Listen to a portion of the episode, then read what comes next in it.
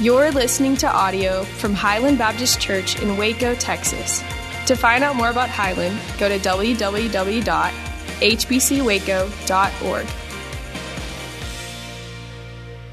Good morning. If you would turn in your Bibles to 1 Peter chapter 1. 1 Peter chapter 1. While you're turning, let me introduce myself. My name is Mark Weibel. I'm one of the staff pastors here. And uh, Pastor John and uh, Jared and several of the Highland staff and membership are on a mission trip to Guatemala, and Pastor John has given me the privilege of sharing the word with you this morning. So, if you would, let's jump into 1 Peter chapter 1, verse 3. Blessed be the God and Father of our Lord Jesus Christ. According to his great mercy, he has caused us to be born again to a living hope through the resurrection of Jesus Christ from the dead, to an inheritance that is imperishable, undefiled, and unfading, kept in heaven for you, who by God's power are being guarded through faith for a salvation ready to be revealed in the last time. In this you greatly rejoice, though now for a little while, if necessary, you've been grieved by various trials, so that the tested genuineness of your faith, more precious than gold that perishes though it is tested by fire, may be found to result in praise and glory and honor at the revelation of Jesus. Father, I ask that as you uh, are here with us this morning, I ask that you would just come and infuse your life into the words that we will look at today. May you be glorified. May we be changed. It's in Jesus' name I pray. Amen.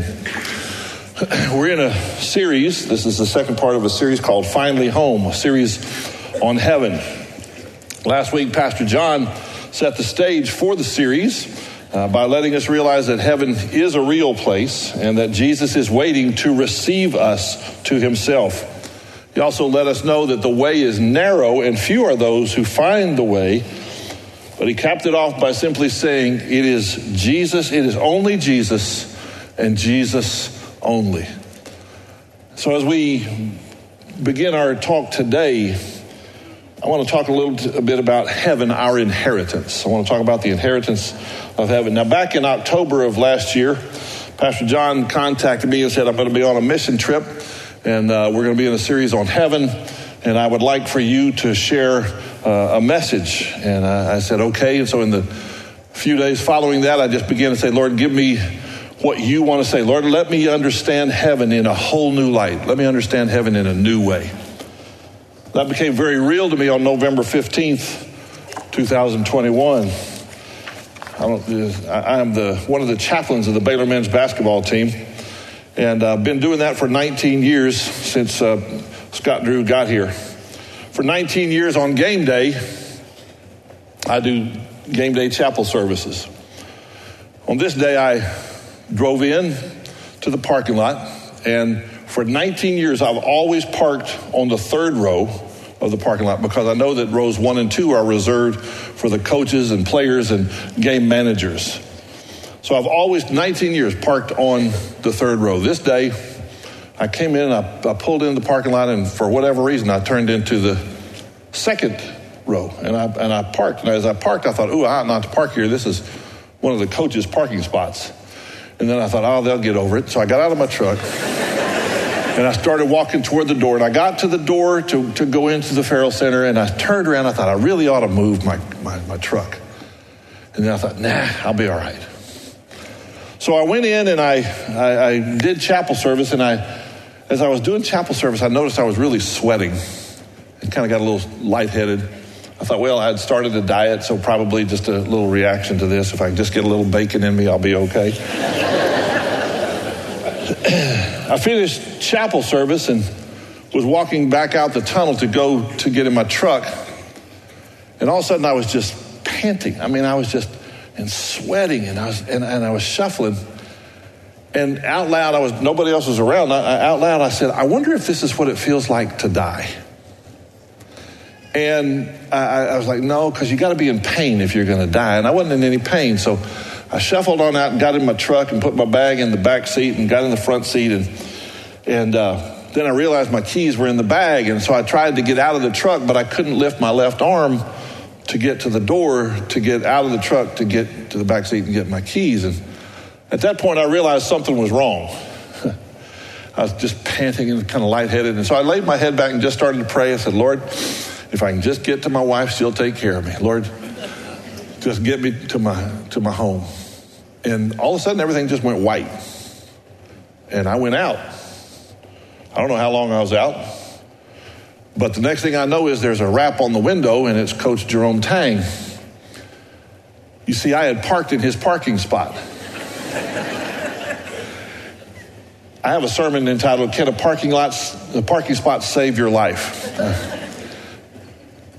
and so he he said, "Pastor, are you okay?" And I, I said, "Yeah, I'm, I'm, fine. Just give me my keys. I'll drive home." And he said, "No." And so he called Dave Snyder, the athletic trainer. Dave Snyder came out and he saw that I was in distress, and I was just like, "Just let me go home." He, he, he looked at me and said, "Pastor, you are no longer in charge here." A lot of people wish they could say that to me. they, uh, especially my kids, uh, they took me down and, and uh, I, I, got downstairs into the, the belly of the, the, the, Ferrell Center. I couldn't go any further and I finally sat down and uh, I was like, man, something is going wrong. Right then, the EMTs showed up for the game. In fact, the EMT that I credit with saving my life is sitting in our life center this morning, right back here. Brad, wave just a little bit right there. That's that Brad right there, Brad. Um, uh, they put some things on me and started looking and everything, and all of a sudden they go, uh, "We need an ambulance here right now to go to the hospital." And I was like, "I am not going to the hospital. I am not going to do it." And uh, he looked at me and he said something that really kind of impacted me. He said, "Sir, you have two choices. You can go in an ambulance or you can die. Which do you prefer?" Now, when you have somebody say that to you that you've never met before you don't know if they're joking or not. So I'm like, hmm. So I looked at, at the partner there and I said, Is he serious? He goes, Yes, he's serious. On a, I said, On a scale of one to 10, with one being fully alive and 10 being fully dead, where am I? he said, You're between a nine and a nine and a half. And if we don't get you stabilized in 15 minutes, you'll be dead. Now, do you want to go in the ambulance? Yes. I think I'll do that. I think I have a coupon here. Uh, let me let me get. and so I got in the ambulance. They paddled my heart, and uh, the next few days I'm in the hospital waiting to get a defibrillator put in my heart, and I'm just like, why did John have me teach about heaven? And I asked the Lord for new insights on heaven. Why couldn't He have me teach on prosperity and money? But I had a lot of time during that three days to reflect on heaven and to reflect on life and to reflect on the meaning of life and the purpose of life and my place in life and my place in the body and my place in society. And I started thinking about that, and you know what? It really revolutionized the way I think about heaven. And it really set the course of however many years I have left for me to understand that what I do here matters for what I do there. And when you have somebody tell you, I don't know if you've ever, if you'll ever have anybody tell you you have 15 minutes to live, but I, I pray that if you do, you're ready. Because it was quite a sobering situation for me. So, with that as a lead in, on today's text, I, I want to ask four questions about heaven, and I want to make one observation. So, so let's let's just jump in to that. Um, back to our text at 1 Peter chapter 1, verse 3. What, what do we have in heaven? What, what is it? You know, are we just going to sit around on clouds and everything like that? 1 Peter chapter 1, verse starting in verse 3 says that He, God, caused us to be born again to a living hope. Verse 4, to an inheritance. Now, some versions may say to obtain an inheritance, but if you look it up in the Greek, it literally means to an inheritance. So, what do we have in heaven? First, we have an inheritance. Praise God, we have an inheritance in heaven. But what does it mean that we are born to an inheritance? You, know, uh, you've heard the old saying, well, he was just born to sing, or he was born to dance, or he was born to lead, or he was born to be an athlete, or if you're in your 60s, he was born to be wild by Steppenwolf. We understand that we are born to do something, and Scripture tells us in 1 Peter chapter 4 that those who are in Christ are born to an inheritance. There is something innately great about being in Christ because we are born to an inheritance. We possess an inheritance in heaven, not just physically here on this earth, not just abundant life in the here and now, which is our gift from God to us, abundant life in the here and now, but a treasure awaits us in heaven, and it is an inheritance. So the second question I ask is, well, great, what kind of inheritance is it? Going back to 1 Peter chapters 1, verse 3 and 4, he has caused us to be born again to an inheritance that is imperishable it is imperishable. Our inheritance is imperishable. The, the, the inheritance is not subject to any corruption or decay. There, there is no expiration date. There is no best if used by date on our inheritance. It is immortal. It is eternal. It is always there. It never changes. It is something that will never perish. Matthew chapter 6, verse 19, Jesus is speaking and he tells the people, Don't lay up for yourselves earthly treasures. And then in verse 20, he says, Lay up for yourselves treasures in heaven where neither moth nor rust destroys or where thieves do not break in and steal. And with, with where we are in the world today, that ought to just really resonate with us about where we should be putting our treasures, where our inheritance is, that, that there are moth and rust don't, don't uh, destroy and thieves don't break in and steal. You see, man sets his affections on stuff that will always disappoint because the stuff is temporary. it, it is of this earth. What we, what we understand is that the things of earth will all pass away, but we have an eternal inheritance, inheritance that will not decay. Several years ago, my wife and I went to a conference for about four years in a row up in Portland, Oregon. It was just a refresher conference for pastors. And um, when we would go, we would stay at a hotel, and then the, the place between the hotel and the church, um, we would, on the path, we would pass by a, a junkyard every, every time. And one day I just stopped. I pulled over and I just stopped and I, I looked at the junkyard. And I thought, how many of those vehicles promised something? If you'll just buy this, if you'll just get this truck, if you'll buy the Mercedes, they'll really, they'll really respect you. If you buy this, you will really be something in the eyes of man. If you do this, and you see what man does is man looks at things that please right now, but eventually it ends up in a junkyard or a garage sale. I mean, I, work with a ministry called Hoops for Hope. And I knew Hoops for Hope had finally arrived when one day I went to a garage sale and there was one of our basketballs. Somebody was selling one of our basketballs that they had bought. And I was like, dude, we have arrived. We are now garage sale worthy. I mean, people aren't going to throw it away. They're going to sell it in a garage sale. Think that there's some value in that. You see, the thing is, is that everything of this earth is going to decay. Everything is going to fall away. What we, but what we do here on earth with our lives, with our time, with our affections, with everything that we do, it affects our reward in heaven. Only that which is done in Jesus' name, for Jesus' sake, will remain. Only that. The second thing about our inheritance first, it's imperishable. The second thing it says is our inheritance is undefiled. It's undefiled. That literally, the Greek word literally means it's free from deformity.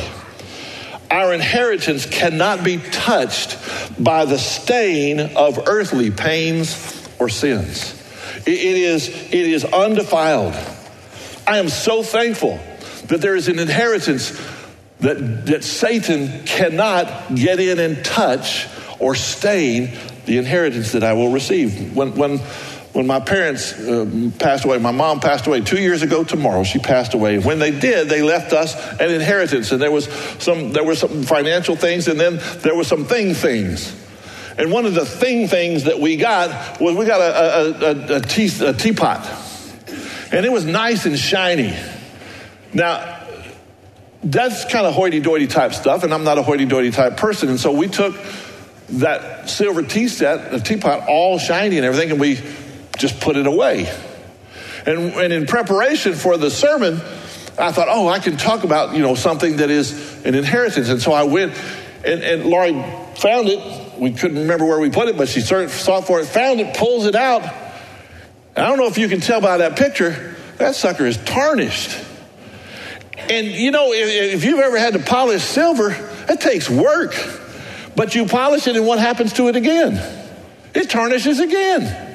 Everything of this world is tarnished. Everything of this world is decaying. There is everything in this world will undergo decay.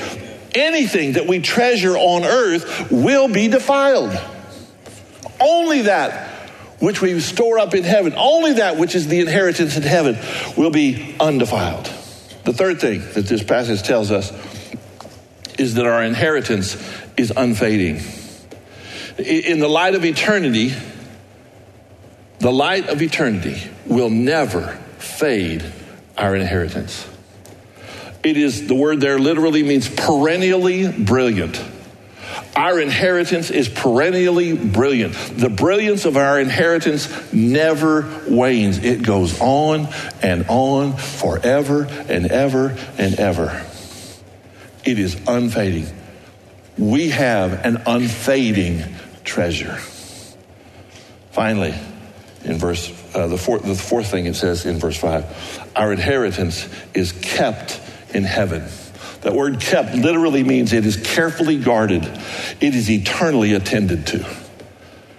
Every time there is something that you lay up treasure in heaven, when you share your faith, when you do things that will lay up the treasure in heaven, when you do that, that is something that is attributed to you. And some angel, I don't know exactly how it works, but some angel is keeping that. He is eternally watching over that. Nobody, it will be eternally attended to, and nobody is going to invade heaven and steal the inheritance of the believers. Vladimir Putin is not going to be able to do that. No one is going to be able to invade heaven and take away the inheritance of the believers. It cannot be taken away because it is kept, carefully guarded, eternally attended to in heaven. So, what do we have in heaven? We have an inheritance. What kind of inheritance do we have? We have something that is imperishable, undefiled, unfading, and kept in heaven. So the big question is who is the inheritance for? Third question who is the inheritance for? If you listen to Hollywood, if you go home and turn on a Lifetime movie or a Hallmark movie or HBO movie or Star movie, or whatever, and it talks and it addresses someone who dies, I guarantee you, because they were good people, they went to heaven according to Hollywood. They're looking down from on high, they're looking down from heaven because we just say they are. And I will tell you that there are some theologians now in today's society that say it's all good, love wins, we all get to go to heaven. That is a great theory. The only one problem is it's not true. You see, Scripture tells us we don't get to decide who goes to heaven. We, it is not good people, it's dead people who are dead in Christ. They get to inherit heaven. Look at what it says in 1 Peter chapter 1 verse 4. We are born to an inheritance kept in heaven for you verse 5. Who by God's power are being guarded through faith for a salvation ready to be relieved uh, revealed in the last times. The, our inheritance is kept and guarded by God's power for those who have ex- exercised their faith in Jesus and him alone. Remember what John said? In Jesus alone, only Jesus and Jesus only. It, it, this inheritance is not for everybody, it is for those who have put their faith in Christ. Those who put their faith in stuff, in possessions, in power, those people have their reward. It'll end up in a garage sale or a junkyard, or the, the, the trash bin, or the rubbish bin, or the landfill. But those of us who have an inheritance that is kept in heaven for us, it is for those who have put their faith in Christ. Heaven is an exclusive place, open to all who come to faith in Christ, but closed to those who reject the invitation to come to faith. Dying while rejecting the invitation to come to faith in Christ seals your eternal destiny. Hell. Ouch, that hurts. Those are harsh words. I would rather you hear them now than find out after the fact. I didn't write it. This is what God says. If you got an issue with that, take it up with Him. But the reality is, the reality is, we don't get any my bad second chances. This is it. Dying while rejecting the invitation to come to faith in Christ seals your eternal destiny in hell. That hurts, but it's true. So the questions we've looked at, what do we have? We have an inheritance. What kind of inheritance do we have? An imperishable, undefiled, unfading, and one that is kept in heaven. Who is the inheritance for? It is for those who believe and have put their faith in Jesus Christ. Remember, it's not enough just to believe. Even the devil believes. But you have to believe and put your faith in Christ. Fourth question, what effect should that have on the understanding of this inheritance that we have on our lives. 1 Peter chapter 1 verse 6 continuing on in this you rejoice though now for a little while if necessary you've been grieved by various trials so that the tested genuineness of your faith more precious than gold that perishes though it is tested by fire may be found to result in praise and glory and honor at the revelation of Jesus. What effect should understanding our inheritance have? First of all, it produces in us a rejoicing in the face of trials. One of the things that people asked when I was going through my heart episode how, how did you remain so peaceful? How did you remain not afraid? How did you walk through that? The, the deal is, I know where I'm going. It's settled. I don't have to worry. I don't have to wonder.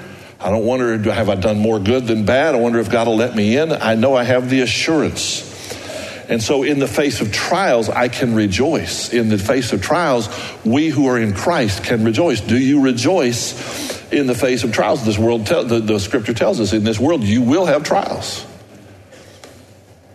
Those who are in Christ, who have an inheritance in heaven, it produces us in us a rejoicing in heaven. You see, the trials that we go through pale in comparison to the inheritance that we will receive.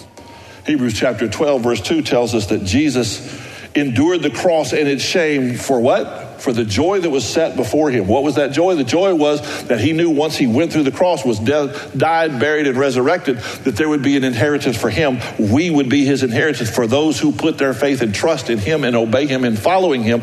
Those people who have, have put them have put their faith in him because of Jesus' obedience to the point of death, even death on the cross. Because of that, he endured the cross. You see, he knew the inheritance that was coming. So in the in the face of trials, he was able to rejoice. We, we have a greater future in heaven. We understand that the proofing of our faith reveals the genuineness of our faith.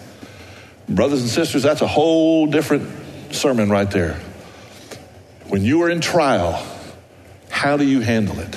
Do you rejoice? Do you, do, it doesn't mean, oh, hey, I'm so glad I'm in this trial. That's not what that means. But do you rejoice that this world is not the end? Do you rejoice that there is a day coming? I've got uh, many acquaintances in Ukraine. We've had six different teams for Hoops for Hope go to Ukraine and been corresponding with them. They're in a crisis situation. And it's really been interesting to see their response. They said, Yes, there's fear, but we're not afraid. Yes, there's fear, but we know the one who's in charge. Yes, it's scary. Yes, there's bombs dropping outside. Yes, we're awoken to, to, to the, the sound of bombs dropping, but we are not afraid because we know that there is one who is in charge. I don't know if you've seen the, the, the, the scenes of the Christians singing in the um, underground, in the, in the uh, subway system there. Christians just standing, a whole, a whole bunch of them, probably 50, 60 of them, just singing praise to the Lord. How can they do that in the face of trials? Because they know their inheritance doesn't end here, their inheritance is in heaven. We understand that the proofing reveals the genuineness of our faith. And I would simply say this when you go through trials, if it doesn't produce rejoicing in you, you better take a hard look at yourself. Why do I rejoice? 2 Timothy 1:12 Old Baptists will remember this song, For I know whom I have believed, and I am persuaded that he is able to keep that which I've committed unto him against that day. Here's the deal I know that what I've committed unto the Lord, he's going to keep it. Nobody's going to take it from him. I'm going to go to him one day. Whenever that is, whether it's today or years from now, doesn't make any difference. I know, I know, I know that he is able to keep what I've committed unto him against that day. The second thing that we see that it produces in us, the understanding of uh, the, the, understanding of this is that at Jesus' coming, it will result in the praise of God's grace, the glory of Jesus' name, and the honor that we get to give to Jesus for giving his life. Our inheritance results to the praise of God's grace. You know, not one of us deserves to be in God's presence. There is nothing that we could do to make it make us worthy to get into his presence. It is only what he has done in us. And that results in the praise and glory of his grace. Some of us are really kind of proud of ourselves, but when we really begin to look at it and we see the darkness of our hearts and the depth of the sin of our lives, we understand the depth, the greater depth of his grace and his mercy. When you understand the greater depth of his grace and mercy, it results in praise. Oh, Jesus, thank you so much. Jesus, thank you so much. And it, and it produces glory. People look at you and go, How are you walking through this? And you're able to say, Well, I'm a pretty tough guy. I'm a pretty tough. Late. No. You're able to say, But by the grace of God, I would fail. It gives you an opportunity in facing trials to give glory to Jesus. And finally, it brings honor to Jesus for giving his life.